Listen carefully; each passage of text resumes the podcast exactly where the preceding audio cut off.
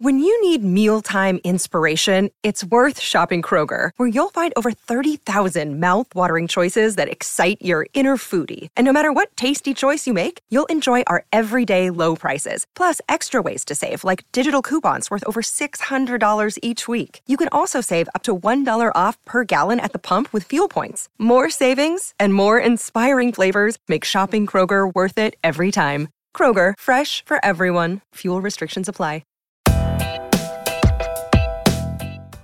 Filosofar so good. Se sei qui in cerca di risposte, hai sbagliato strada, perché più cose scopriamo e più domande ci facciamo. Ogni domenica alle 12, a cura di Ric Dufer.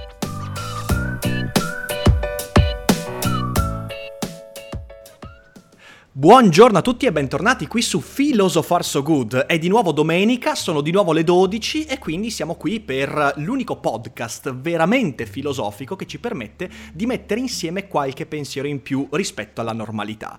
Ma c'è un piccolo cambiamento e quel piccolo cambiamento inizia proprio da oggi, perché se finora Philosopher So Good è sempre stata una corsa in solitaria in cui solo io, solo la mia voce, solo la mia persona, solo le mie idee, eh, che palle ragazzi, che palle palle? Beh no, da questo momento ho deciso di avere un po' di compagnia perché di domenica in domenica, nelle prossime settimane, si avvia questo piccolo esperimento, ovvero, come potremmo chiamarla? Chiacchierata, intervista, eh, scambio di idee, di opinioni con persone che lavorano nel campo della filosofia in vari modi, con diversi stili, con stimoli differenti e che possono fornirci spunti per fare un po' più di chiarezza su quella domanda incredibilmente complicata che è cosa diavolo è la filosofia e perché mai una persona dovrebbe mettersi in testa nella sua vita di fare filosofia, perché poi di questo si tratta. L'ospite di oggi, quello che dà inizio a nuovo, questo nuovo corso, questo nuovo esperimento, è eh, prima di essere una filosofa, prima di essere un, un, un, personaggio particolarmente istrionico e insomma, vedrete, insomma, capirete quello di cui sto parlando, è prima di tutto un'amica, perché Lucrezia Ercoli eh, ha studiato insieme a me all'Università di Padova, abbiamo studiato sotto, insieme ad alcuni professori, eh, gli stessi professori ovviamente, e, mm, e, poi nel corso del tempo ci siamo reincontrati per collaborare in maniere che oserei definire eccentriche nell'ambito della filosofia. Quindi io vorrei dare il benvenuto a Lucrezia qui a Philosopher So Good. Ciao Lucrezia. Ciao a tutti, sono molto contenta di partecipare a questa nuova impresa pop filosofica di Riccardo.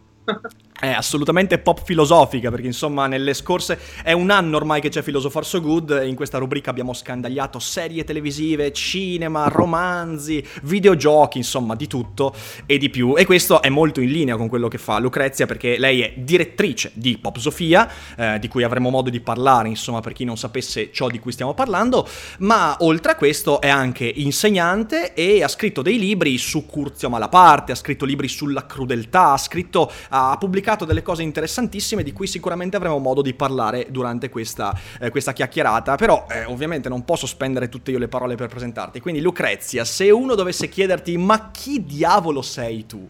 Tu cosa risponderesti? Non da filosofa, eh, no, perché quello è troppo, troppo facile a quel punto.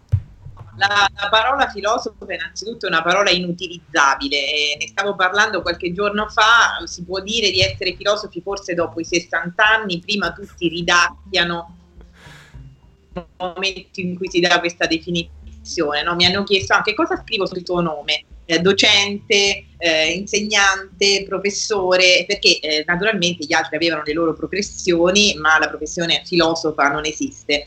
E per questo noi, insomma, giovani intraprendenti trentenni, ci stiamo inventando una definizione di filosofo diverso.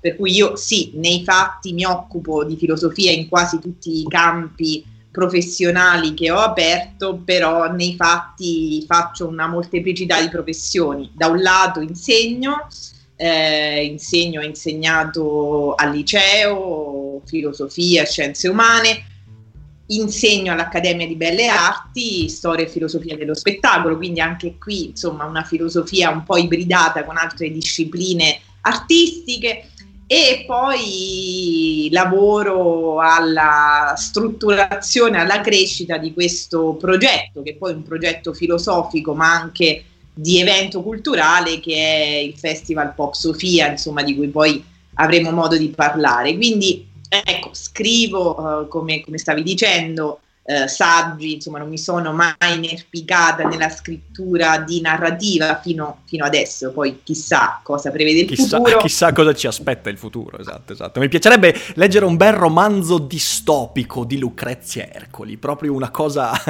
una cosa quasi horror di Lucrezia, eh? sarebbe, sarebbe talmente fuori dalle righe da essere divertentissimo.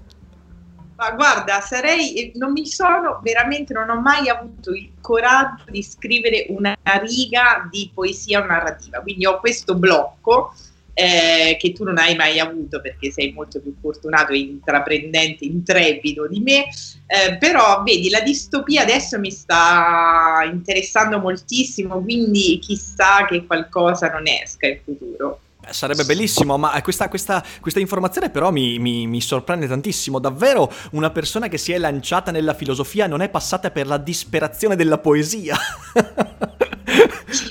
Guarda, non ho mai scritto uh, una riga, anche scrivere temi di narrativa mi, mi, creava un certo disagio al liceo, anche se ho amato e amo visceralmente eh, non tantissimo la poesia, sono una, una lettrice eh, non molto esperta e capace di poesia e invece una onnivora de, del mondo della, della, letteratura, però forse proprio per questo non sono mai riuscita a superare questo blocco e ho, ho, ho soltanto, ho, insomma, in realtà il mio tentativo è, è, è sporcare un po' anche la, la forma del saggio filosofico in senso accademico con delle influenze letterarie, eh, narrative, poetiche un po' più spinte, però ecco, un vero e proprio romanzo eh, ancora non mi è capitato di, di, di, riuscire neanche a iniziarlo. Beh, infatti si vede, la, la tua scrittura è una scrittura che, è, che, che, si richiama molto allo stile letterario in realtà, e questo credo è anche uno dei motivi per cui quando ho pubblicato l'elogio dell'idiozia, oltre al rapporto di amicizia che abbiamo, però ho detto, eh, sai cosa, io eh, la prefazione la chiedo, la chiedo a Lucrezia, perché Lucrezia secondo me che potrebbe ben connettersi allo stile anche letterario dell'elogio e credo che insomma il risultato sia stato molto più che, molto più che eh, felice. Eh, allora, visto che hai parlato di narrativa, eh, subito co- con una domanda un po' per rompere il ghiaccio, ma il romanzo del 2018, il romanzo che nel 2018 ti ha, ti ha catturato di più, qual è stato? Ovviamente non pubblicato nel 2018, ma quello che hai letto quest'anno. Cos'è che hai letto che ti ha sconvolta?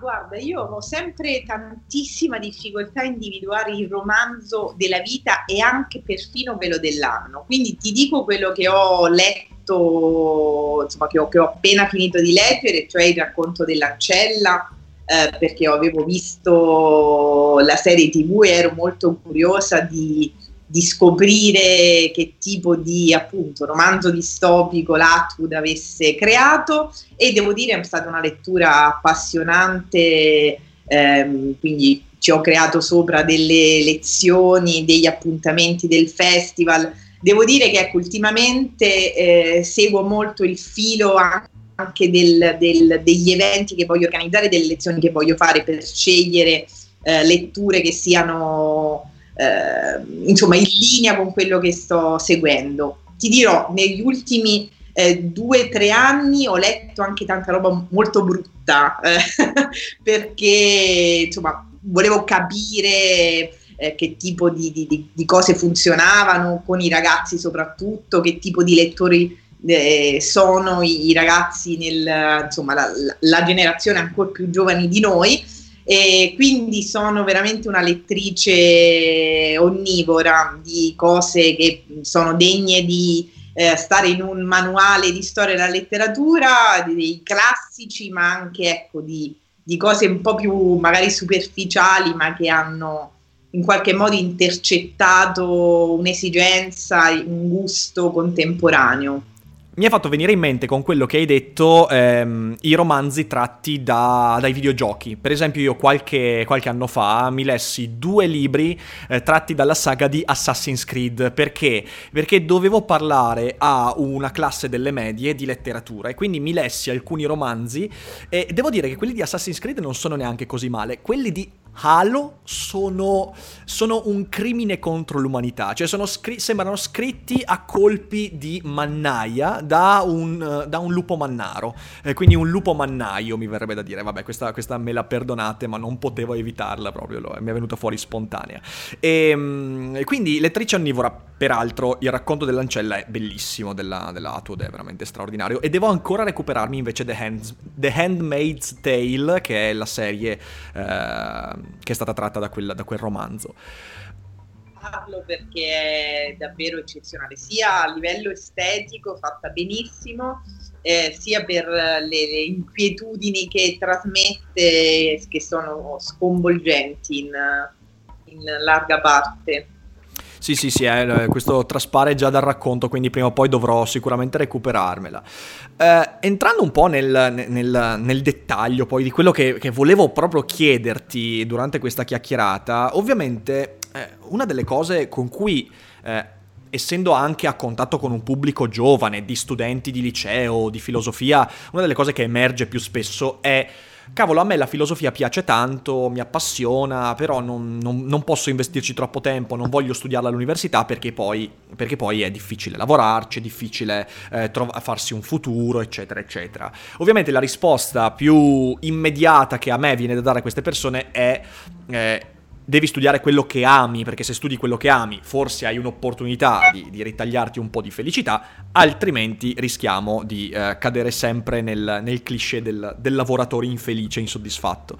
Però durante queste puntate a me piacerebbe anche portare qualche spunto in più, perché qui insomma Lucrezia è una persona che eh, in, in, un modo diverso, ma un po' come me, si è ritagliata un lavoro in maniera, in maniera eccentrica, in maniera eh, non abbastanza insolita, ecco, mettiamola così. Quindi volevo porti questa domanda. L'imprenditoria culturale, perché di fatto quello che fai tu, e un po' anche quello che faccio anch'io, è eh, fare impresa nell'ambito della cultura, mettere in piedi un, un'attività di tipo imprenditoriale nel campo della cultura, in questo caso letteraria, filosofica e dell'intrattenimento. Eh, uno, è davvero così difficile e impossibile? E in questo senso quali sono le, le, tue esperienze? Come ci sei arrivata non solo a maturare questa idea, ma anche poi ad, ad avere il successo che hai avuto? E qual è l'anno in cui sei stata nominata come marchigiana dell'anno, il 2017? Eh, forse il 16, sai che non... mm. O 2016 o 2017, Lucrezia è diventata marchigiana dell'anno, cioè nel senso, quindi possiamo dire tranquillamente che alcuni traguardi tu li hai raggiunti sicuramente. Ora, a una persona di 17-18 anni che guarda alla tua figura o alla figura di qualcuno che ha successo nel campo della cultura, cosa racconteresti per spingerla non ad avere la tua stessa iniziativa, perché l'iniziativa non è una cosa che impari ad avere, e credo, credo sia una spinta un po' che uno ha e che può coltivarsi. Ma quali sono le strade che ti hanno portato a, a dove sei oggi? Perché questa cosa, insomma, è sicuramente molto interessante. Ah, guarda, eh, innanzitutto queste domande in realtà mi vengono poste molto spesso, eh, un po' perché soprattutto insegnando al liceo, uh, ci si confronta anche con quel fantastico mondo dei genitori dei ragazzi di 17 anni che sono terrorizzati eh, all'idea che i loro figli magari sono bravissimi eh, nelle materie umanistiche scelgano questa strada invece che una molto più concreta eh, apparentemente. Ma secondo me le cose da dire sono due. Innanzitutto, oggi quale facoltà eh, garantisce senza ombra di dubbio un lavoro immediato, un quindi soddisfacimento economico nel momento in cui si ha eh, il pezzo di carta. Eh, due, fare qualcosa che è completamente lontano dai propri interessi, dalle proprie passioni è una sofferenza, innanzitutto personale, individuale, ma anche, eh, dà anche risultati scadenti perché l'università poi viene fatta e diluita in anni e anni e ehm, insomma connettere la propria vita con quello che si studia diventa poi sempre più difficile andando avanti. Quindi mh, meglio, sono convinta in ogni caso che sia meglio seguire eh, e indirizzare, conoscere la propria passione e poi dar, dargli forma anche attraverso eh, gli studi. È chiaro che è eh, un tentativo difficile creare, come dici tu, imprenditoria culturale, cioè ehm, creare eh, nel mio caso, insomma, eventi culturali che hanno naturalmente la necessità di un bacino economico a cui fa riferimento per uh, sorgere e nascere. Eh, però non è impossibile, non è impossibile. Noi abbiamo iniziato tanti anni fa e devo dire nei primi anni abbiamo fatto affidamento eh, sulle nostre forze, sulle forze diciamo di un team di eh, ragazzi che ha speso energie eh, e creatività, interessi eh, gratuitamente. Quindi all'inizio bisogna investire anche sulla propria passione, crederci, non eh, pretendere un eh, immediato riconoscimento dal punto di vista economico. Eh, la seconda cosa che bisogna fare, oltre che investire su se stessi, è eh, secondo me tirar fuori un'idea forte o insomma un'idea che abbia eh, dei confini abbastanza definiti. Pop Sofia è cresciuta negli anni anche mh, e contro la crisi economica che ha portato tutte le amministrazioni, le aziende a investire sempre meno in cultura, ma in cose apparentemente insomma molto più di sostanza. Eh, secondo me, ecco, la, la, la, sua crescita è motivata dal, dal fatto che c'è dietro un'idea, un progetto culturale dai confini definiti se non c'è questo, allora facilmente eh, l'evento culturale può essere intercambiabile. In questo caso il tentativo è stato di costruire insieme a voi, poi che siete insomma da anni ormai ospiti e collaboratori del festival, un linguaggio riconoscibile, unico, per cui eh, l'investimento economico di soggetti terzi eh, viene da sé nel momento in cui un, un nome di un'azienda, di un comune, di una, di una realtà che ha un, diciamo, un bacino economico, si sposa con qualcosa di riconoscibile, di particolare. Ecco, fare qualcosa che nessuno fa in quel modo e investirci anche risorse creative. Eh, questo secondo me è, fondamentale e eh, ecco, da questo punto di vista io mi sento molto vicina alla, alla tua esperienza. Um, e ho notato seguendo il tuo canale una crescita simile a quella che noi abbiamo fatto, cioè non fermarsi al primo risultato, ma migliorare, investire i primi riconoscimenti economici eh, non soltanto per comprarsi insomma, l'oggetto tanto desiderato o la casa nuova, ma nuovi strumenti, ehm, investire nel proprio progetto, reinvestire quei soldi, farlo crescere e quindi migliorarlo.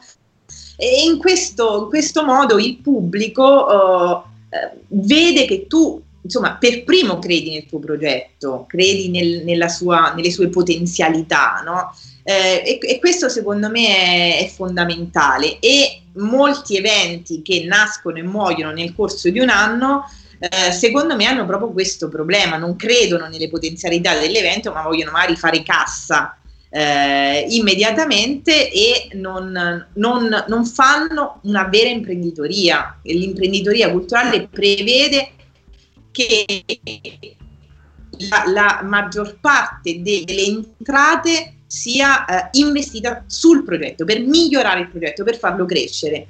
E da questo punto di vista ehm, io credo che oggi, oggi i ragazzi che, che, scelgono di fare filosofia, ma scelgono di fare discipline umanistiche che non hanno un immediato sbocco magari eh, lavorativo apparentemente, debbano eh, credere anche nella forza del, delle idee, della creatività, eh, perché eh, inaspettatamente danno risultati anche se bisogna essere pazienti, bisogna eh, lavorare eh, sul lungo periodo e non guardare ecco, soltanto il dito, ma eh, cercare di, di, di, vedere la luna alle volte. Insomma.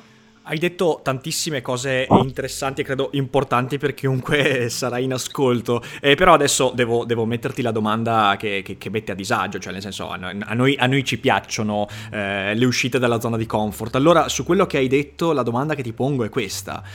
Quante volte e qual è l'ultima volta in cui ti sei detta non funziona più, non ce la faccio, non credo di potercela fare? Quante volte è successo e qual è l'ultima? Voglio proprio sentirla questa. Ma guarda, eh, sostanzialmente ogni volta che organizzo eh, un evento, all'ultimo festival che ho realizzato a novembre, eh, in questa settimana prima di Natale, in cui abbiamo avuto una molteplicità di incontri, ovviamente ogni incontro è generatore di problemi e magari uno vorrebbe prima di Natale insomma rilassarsi, dopo una settimana di lezione vorrebbe insomma staccare un attimo, ma eh, chi si ferma è perduto veramente, però i momenti di sconforto sono tanti. In questo, eh, in questo caso per me è sempre risolutivo avere intorno persone che ehm, credono nel, nel, progetto e che mi tranquillizzano quando, eh, quando, è necessario, che sanno che io magari ho sul momento una reazione di ragazzi, eh, andrà malissimo. è diventato una sorta di mantra, cioè prima di ogni evento, prima di ogni iniziativa, la mia frase con tutti i ragazzi e le ragazze dello staff è andrà tutto malissimo. e senza questo mantra non, non, iniziamo, perché insomma bisogna, bisogna eh, confrontarsi anche con eh, i momenti di difficoltà, le, le, i momenti di arresto, la, la, mancanza di energia alle volte perché si fanno tante cose. Però ecco, circondarsi di persone che, che, che credono in, in, questa cosa è, è, molto utile per avere insomma alle volte una, una spalla su cui appoggiarsi. E poi sono convinta, perlomeno in questi ultimi tempi mi è molto servito, eh, anche se insomma poi il perfezionismo alle volte diventa un problema, però eh, concentrarsi sulle cose che sono andate male, che non sono andate perché non sono andate bene o perché eh, insomma que- quella cosa non mi ha convinto. E eh, questa è una ossessione che alle volte ti impedisce di essere felice, perché alla fine nessuno ha visto quel problema perché il pubblico è stato contento, l'iniziativa è andata benissimo. L'hai visto solo te eh, perché attardarsi su quella cosa che non ha funzionato. Perché secondo me serve, eh, serve alle volte soffermarsi sul negativo, perché lì ci sono poi gli stimoli per, per migliorare. Però ecco, se, se neanche so dirti il momento preciso perché mi accade in continuazione. Guarda, eh, ti dico, mi hai fatto venire in mente, io, io sono, sono, lo stesso da questo punto di vista, io ripeto sempre che io ho pochi ottimi amici eh, perché sono sempre lo stronzo che ogni volta in cui si fa qualcosa, prima dice le cose che non va e poi forse arriva la pacca sulla spalla, lo faccio con me stesso e lo faccio anche con gli altri, eh, cosa che mi ha portato molto spesso a vedere la gente che mi dice ciao ciao, io non voglio più avere niente a che fare con te, ci vediamo nella prossima vita quando sarai più normale. E, ed è, e, e va così così e va così, però la cosa importante è che eh, poi la gente non, eh, non nota quel, quella piccolezza perché sei tu che in passato hai sempre avuto l'attenzione ai particolari e, e questo è, è proprio il, il, punto fondamentale, che l'approssimazione è il nemico di qualsiasi tipo di, ehm, di, di progetto come il tuo. Eh, hai di nuovo detto un sacco di cose che, vabbè, bisognerebbe aprire 10.000 podcast soltanto per discutere ognuna di quelle che hai detto, però eh, ce ne sono sono tre principalmente che mi hanno colpito molto. Allora, la prima in realtà è più una battuta. Eh, hai presente quando la gente dice eh, trova il lavoro della tua vita e non lavorerai mai più un giorno in vita tua? È la più grande cazzata del mondo, perché se vedessero quanto cacchio si lavora per, per me tenere in piedi un canale YouTube, un programma podcast, per te fare eventi culturali, che sono il lavoro della nostra vita, ma lavoriamo 14 ore al giorno, forse di solito quella frase la dice chi non trova il lavoro della sua vita. Sono abbastanza convinto di questo. Ehm, in secondo luogo, altro punto fondamentale che molto spesso ci perdiamo eh, avere successo in un ambito, in realtà in qualsiasi ambito, è prima di tutto sapersi scegliere le persone, cioè circondarsi di chi capisce veramente quello che stai facendo. E, e questa cosa um, è, è, una miniera da un punto di vista, proprio anche come consiglio, perché troppo spesso i progetti falliscono perché abbiamo scelto approssimativamente quelli di cui circondarci.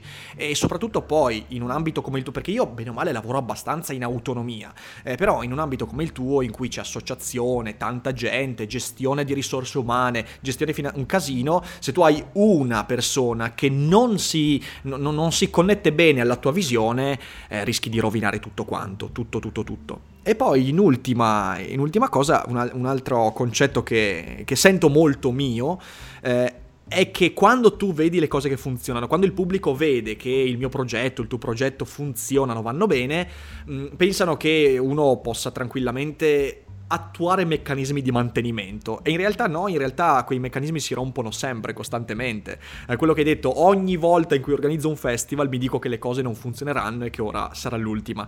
Eh, questa, cosa, questa cosa è, è, importantissima da comprendere mh, mm, perché, perché, è la spinta stessa al, al rischio imprenditoriale, poi è proprio un rischio di tipo imprenditoriale. Io investo, reinvesto, metto a rischio tutto quello che ho fatto finora perché è l'unico modo per far funzionare la macchina ancora e per avere domani da reinvestire qualcosa e farlo crescere. Quindi eh, davvero una, una, montagna di spunti.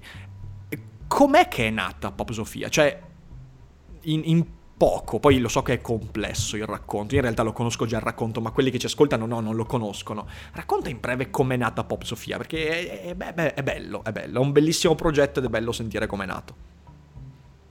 Ma guarda, è nata appunto, in realtà è stato un un lungo parto, ma sicuramente nata dentro l'accademia paradossalmente, nel senso che come te insomma ho frequentato l'università, poi ho fatto eh, il dottorato a Roma, ma eh, chi frequenta per un po' di anni l'università sente che la gabbia è molto stretta. Se non c'è eh, un guizzo esterno rischia di spegnere per certi versi anche eh, alcune, alcune, passioni per soprattutto quel, quel, tentativo che tutti vogliamo fare, che poi è, è la, la, spinta di fondo, cioè pensare il presente, no? vivere nel presente e, e pensarlo.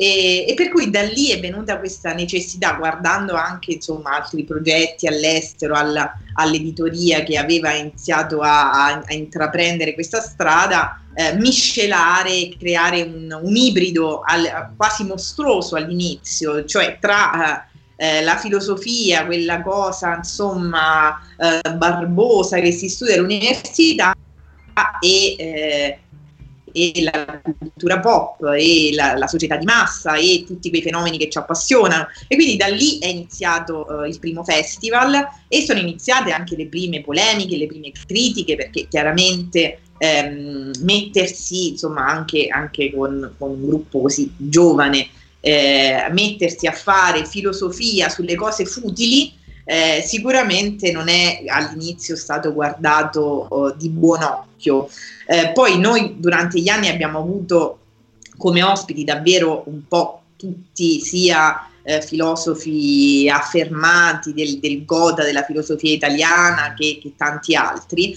che si sono poi, vedendo il festival, convinti eh, dell'idea, ma secondo me ehm, ecco, la, la chiave ehm, la svolta del, di questo evento, ciò che lo rende unico e che, che, secondo me può essere la via da seguire, è aver costruito un uh, team non soltanto nello staff, ma nei, nei collaboratori, negli ospiti che di volta in volta chiamiamo, che condividono il progetto e lo fanno, lo fanno crescere con noi. All'inizio era solo un eh, più un contenitore che ospitava cose dall'esterno. Adesso è una produzione di, ehm, di, di cose nuove eh, con eh, giovani, poi in realtà pensatori italiani che investono il loro tempo nel pensare il contemporaneo. E questa è la, la marcia in più, cioè anche noi, insomma, quando pensiamo l'evento successivo da fare o ti contatto per, per venire, è una costruzione che che nasce insieme, nasce da idee comuni, che, che si eh, sviluppa eh, insomma seguendo anche le nostre passioni e, e, e, che è qualcosa di nuovo, di unico, non è la replica di niente. E secondo me questo è stata, è stata anche la, il, il, percorso.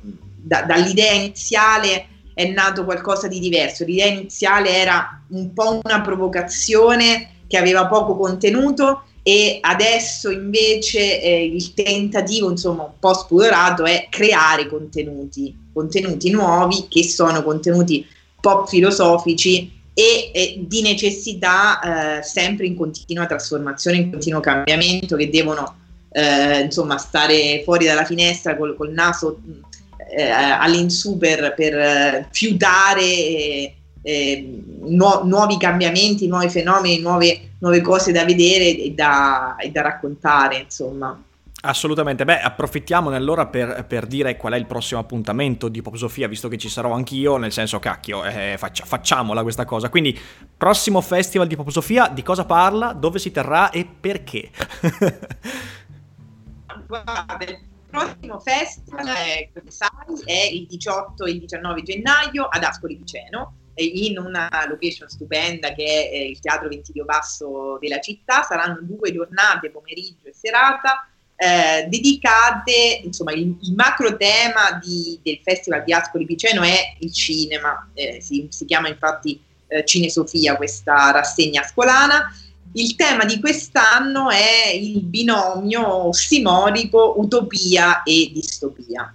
Eh, anche lì, eh, appunto, ne stavamo parlando prima con i romanzi distopici, per questo, insomma, stavo facendo queste letture, queste visioni. Eh, è nato dalla fruizione che tutti abbiamo fatto di mh, trilioni di romanzi, serie tv, film, fumetti a sfondo distopico e quindi nella presa di coscienza che la distopia è un genere che soprattutto con i ragazzi ha una presa incredibile e c'è una ragione eh, perché che cosa sta succedendo, perché immaginiamo il futuro in questo modo alle volte eh, eh, terrificante, no? che c'è dietro questa esigenza di, di, di, forse di, scongiurare i, i, peri- i pericoli più, più, terribili che sono nascosti eh, in quelle che poi sono in realtà le condizioni del presente. E quindi le due giornate saranno dedicate, dedicate a questo. Eh, eh, ricorderemo la, la, scomparsa di Stan Lee eh, che eh, negli ultimi mesi ci ha lasciato e che ha immaginato eh, dei, delle figure di supereroi molto complesse, no? molto articolate, molto problematiche che si confrontano con, con un mondo appunto dove i problemi schiacciano eh, le possibilità di crescita. Insomma, ci saranno tanti tanti appuntamenti, tanti spettacoli. Io e te faremo uno, uno spettacolo filosofico che spero sia eh, altrettanto, se non più divertente dell'ultimo che abbiamo fatto e ci divertiremo con... Ah, no, non vedo l'ora, non vedo l'ora. Esatto, perché poi con, con la musica dal vivo... Eh, ehm, eh, le passioni, insomma le parole che noi trasmettiamo secondo me si, si, si arricchiscono un, con un impatto emotivo che solo la musica probabilmente può, può regalare. La cosa che hai detto mi ha fatto venire in mente un parallelismo che i puristi platonici poi mh, mm, risponderanno tirandomi una ciabatta contro probabilmente perché la riterranno forse un'eresia, però se hai presente uh, nel politico la domanda che viene posta a Socrate qual è? E la domanda è uh, chi è il sovrano perfetto, chi è l'ideale di sovrano, che potremmo affiancare, vista la trattazione che viene fatta nel politico, alla domanda altrettanto importante chi è il, l'ideale direttore di Popsofia. E la risposta è esattamente la stessa, la metretica, cioè la capacità di scegliere, di porsi nel mezzo e di scegliere le persone che sanno fare meglio certe cose. Ecco, Pop Sofia io la amo perché è una squadra fantastica, cioè è proprio una squadra di persone che, come dicevi prima, condividono una visione che è al tempo stesso eh, straordinariamente vasta, eh, perché ognuno ha la sua popsofia, però al tempo stesso è perfettamente coordinata, quindi tutti si va in una direzione precisa e questa cosa è veramente, veramente bella e rafforza quello che dicevi prima, cioè il fatto che eh, bisogna sapersi circondare delle persone giuste. Eh, mi viene in mente, insomma, voglio dire, Riccardo Minnucci, che magari, non so, ascolterà magari questo podcast, però porca miseria, ma che signor regista, che signor regista ci avete. E poi tutti gli altri ospiti, da Simone Regazzoni, Cesare Catà, tutte persone che spero prima o poi di poter ospitare qui, insomma, eh, su Philosopher So Good. E non ultima la, eh, la band di Pop Sofia, insomma, che eh, è una squadra meravigliosa. Quindi questo, questo è, sicuramente una, un, una, un plauso a te, perché sei tu la direttrice che ha saputo circondarsi di queste, di queste persone, quindi eh, indubbiamente. Adesso, guarda, sono contenta che, che, mi dici questo perché la, la, cosa che più mi dà soddisfazione è che poi le ansie, insomma, le difficoltà, poi quando ci si ritrova, ci si ritrova veramente tra, tra amici e, e le, le, idee migliori eh, nascono appunto nel, nel momento post serata, magari quando ci ritroviamo e chiacchieriamo dei nuovi progetti. Quindi questa dimensione un po' simposiale di, di amicizia pop filosofica è la cosa più importante. Assolutamente. Poi i dietro le quinte sono quelli che il pubblico non vedrà mai e sono quelli in cui nasce veramente Pop Sofia, tra l'altro. eh, passando ad altro, poi ci abbiamo verso la conclusione. Eh, ovviamente, eh, come abbiamo detto, tu hai anche scritto dei libri eh, che sono, sono, delle produzioni eh, assolutamente originali e di valore. In particolare io eh, ho amato molto quello, proprio la filosofia della crudeltà, si intitola se non sbaglio. Ehm, allora, mi chiedo, nella tua formazione e anche ovviamente nella tua produzione, produzione, quali sono gli autori che ti hanno maggiormente... Ecco, qui un intervistatore eh, serio direbbe influenzato. Io ti dico quali sono gli autori che ti hanno tirato un tram sui denti. Questo secondo me è la giusta, la, la, giust, la giusta formula per dire autori che ti hanno colpito particolarmente, che ti hanno cambiata. Ma guarda, eh, anche questa per me è una domanda difficilissima perché vado molto a fasi, a, a innamoramenti anche temporanei. Mi innamoro, scrivo su un autore, poi magari per anni non, non lo frequento più.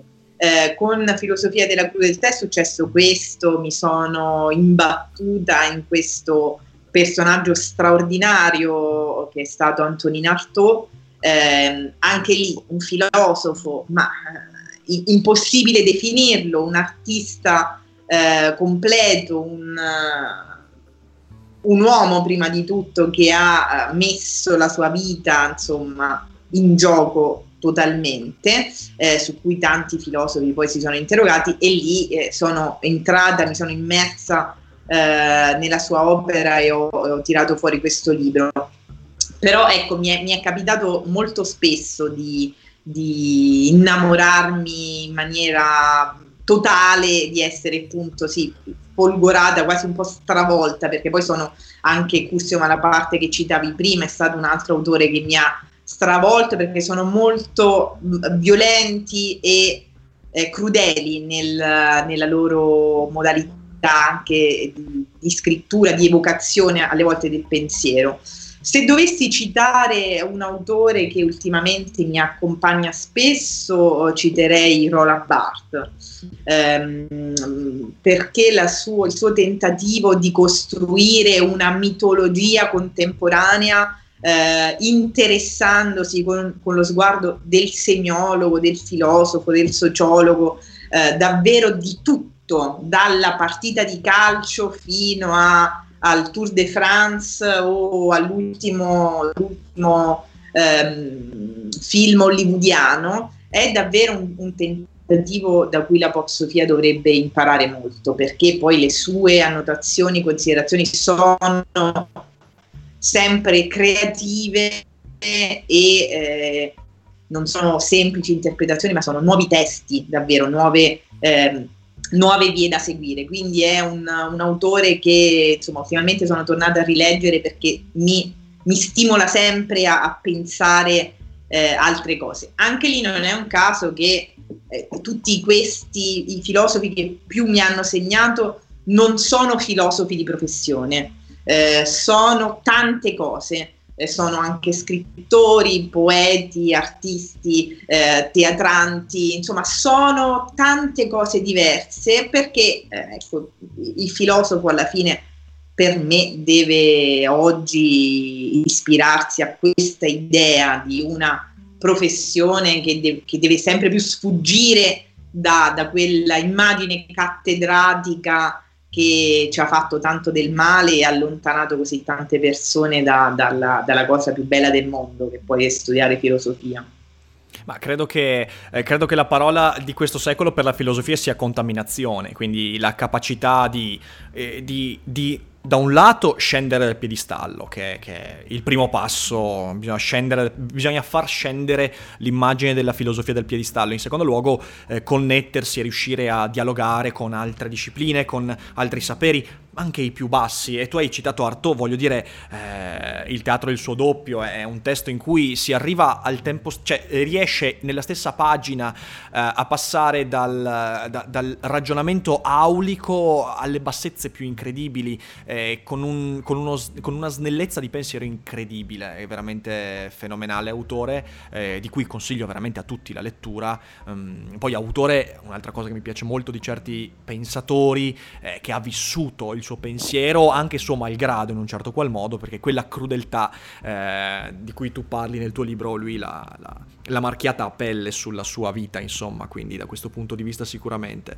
Eh, vorrei porti una questione delicata come ultima, ultima domanda e poi andiamo verso, verso la conclusione dell'episodio negli scorsi giorni, ah, negli scorsi, è una cosa che mi capita molto spesso, spesso mi viene posta la domanda sul perché ci siano così poche donne attive nel campo della cultura italiana.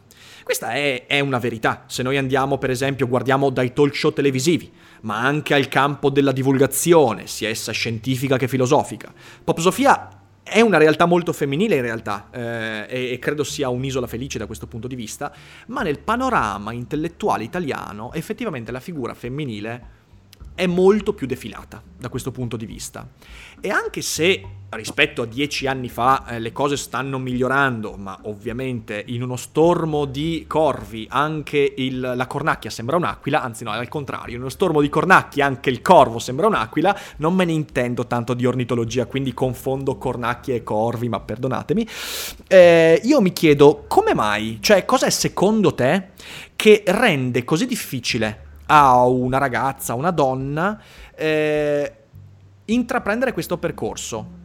Difficile rispondere a questa domanda, eh, anch'io me la pongo spesso in realtà perché effettivamente si tratta di una, di una realtà. Eh, da un lato ehm, penso sempre che eh, le donne eh, in questo campo, ma in tutti, debbano sempre dimostrare eh, qualcosa di più, di non stare lì per altri motivi se non per motivi puramente eh, culturali. E questa idea che ama, ah, cioè, lei ma è molto intelligente, è, è, è la, la, rovina della presenza femminile. Di fronte a un uomo non ci si pone la domanda perché è, è pieno di cretini come di persone eh, invece preparate di qualità. Donne... sto, sto, sto, posso stare dalla parte del cretino, cioè io mi metto dalla parte dei cretini, ok dai, cioè, io mi, sto bene in quella parte lì, sto bene in quella parte lì. Hai ragione che poi tra, tra idioti ci si intende. sì.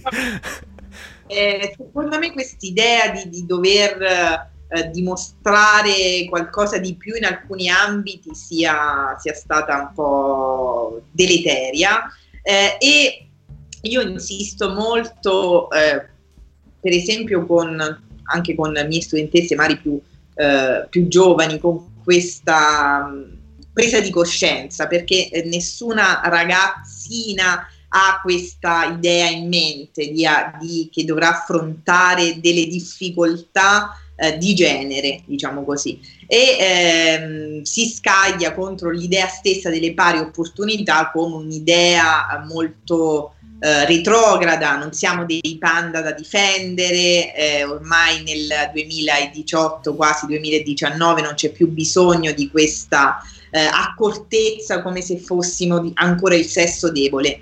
Eh, in realtà scardinare un mondo al maschile in tutti i campi, compreso quello culturale, pensiamo al mondo delle università, al mondo insomma di chi detiene poi il potere, se, se è se è un mondo completamente maschile, rovesciare ehm, il tavolo non è così immediato, così semplice. Quindi stiamo migliorando, ma c'è ancora, c'è ancora tanto da fare e eh, io lo vedo, lo vedo anche per me, insomma, uno sforzo, um, non per quando mi, ma anche come organizzatrice di eventi. Uno sguardo sul femminile va, va tenuto sempre presente ehm, e una volta che si inizia a fare questo sforzo, poi le cose vengono da sé, le persone si scoprono, si incontrano e si scopre che in realtà un universo di eh, filosofe, intellettuali, giornaliste che in, realtà indagano gli stessi nostri fenomeni c'è, eh, anche se ha meno magari visibilità mediatica.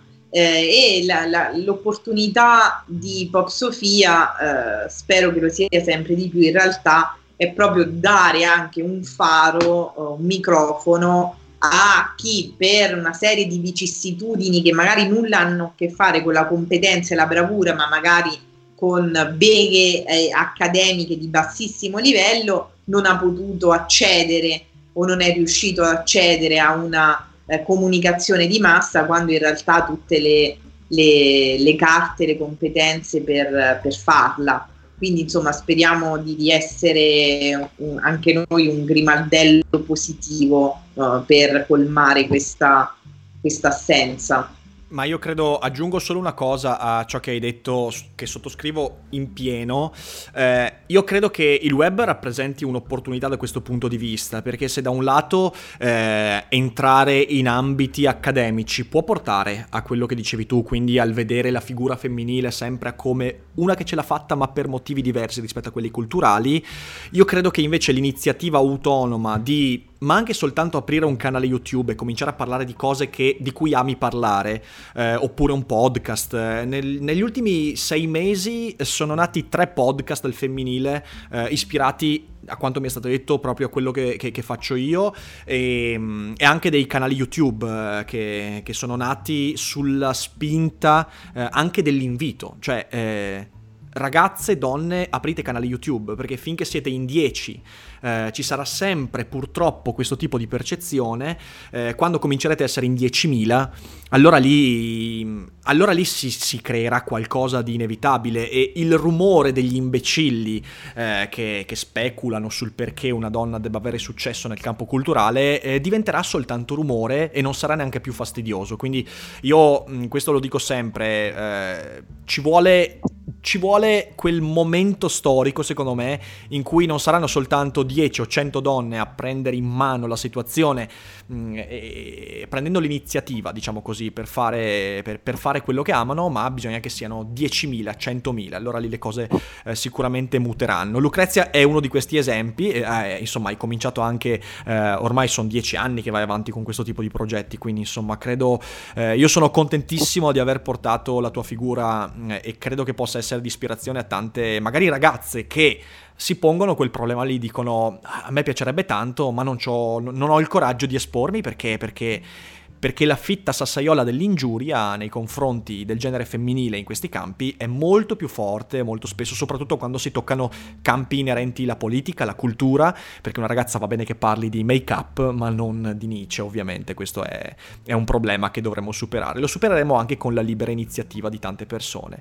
Quindi eh, io, Lucrezia, ti ringrazio tanto per essere stata qui. Eh, siamo, abbiamo parlato tantissimo, siamo a 50 minuti di Philosopher So Good, quindi insomma, domenica i, i, miei ascoltatori saranno contenti, ma credo che siano 50 minuti che sono veramente volati. Non so se devi aggiungere qualcosa tu eh, a quello che hai detto. Io ti ringrazio per l'ospitalità perché ormai davvero accompagni la quotidianità dei tuoi spettatori, tra cui naturalmente ci sono io, quindi ogni mattina il sveglio e la domenica con il post settimanale sono, sono un appuntamento fisso, quindi sono onorata di essere eh, nella lista e di entrare in questa ritualità domenicale. Quindi saluto tutti quelli che decidono di arrivare alla fine di questi lunghi, ma spero minuti. Bene, bene, no, grazie davvero, è stata una chiacchierata interessantissima. Eh, io in descrizione del podcast inserisco il blog di Lucrezia e ovviamente anche il sito di Pop Sofia dove potrete avere tutte le notizie per venire a trovarci ad Ascoli Picino il 18 e il 19 gennaio eh, e sarà una bellissima occasione se siete dei dintorni. Eh, io ringrazio tutti quanti voi per l'ascolto, ehm, ringrazio di nuovo Lucrezia e non posso che augurarvi un buon Natale, passatelo filosoficamente, passatelo passatelo serenamente e divertitevi e non mangiate troppo, mi raccomando. Anche tu Lucrezia, mi raccomando, perché sennò poi ad Ascoli Piceno ci arriviamo con le stampelle e... e quindi grazie a tutti davvero per l'ascolto e non dimenticatevi che non è tutto noia ciò che pensa. Ci sentiamo presto.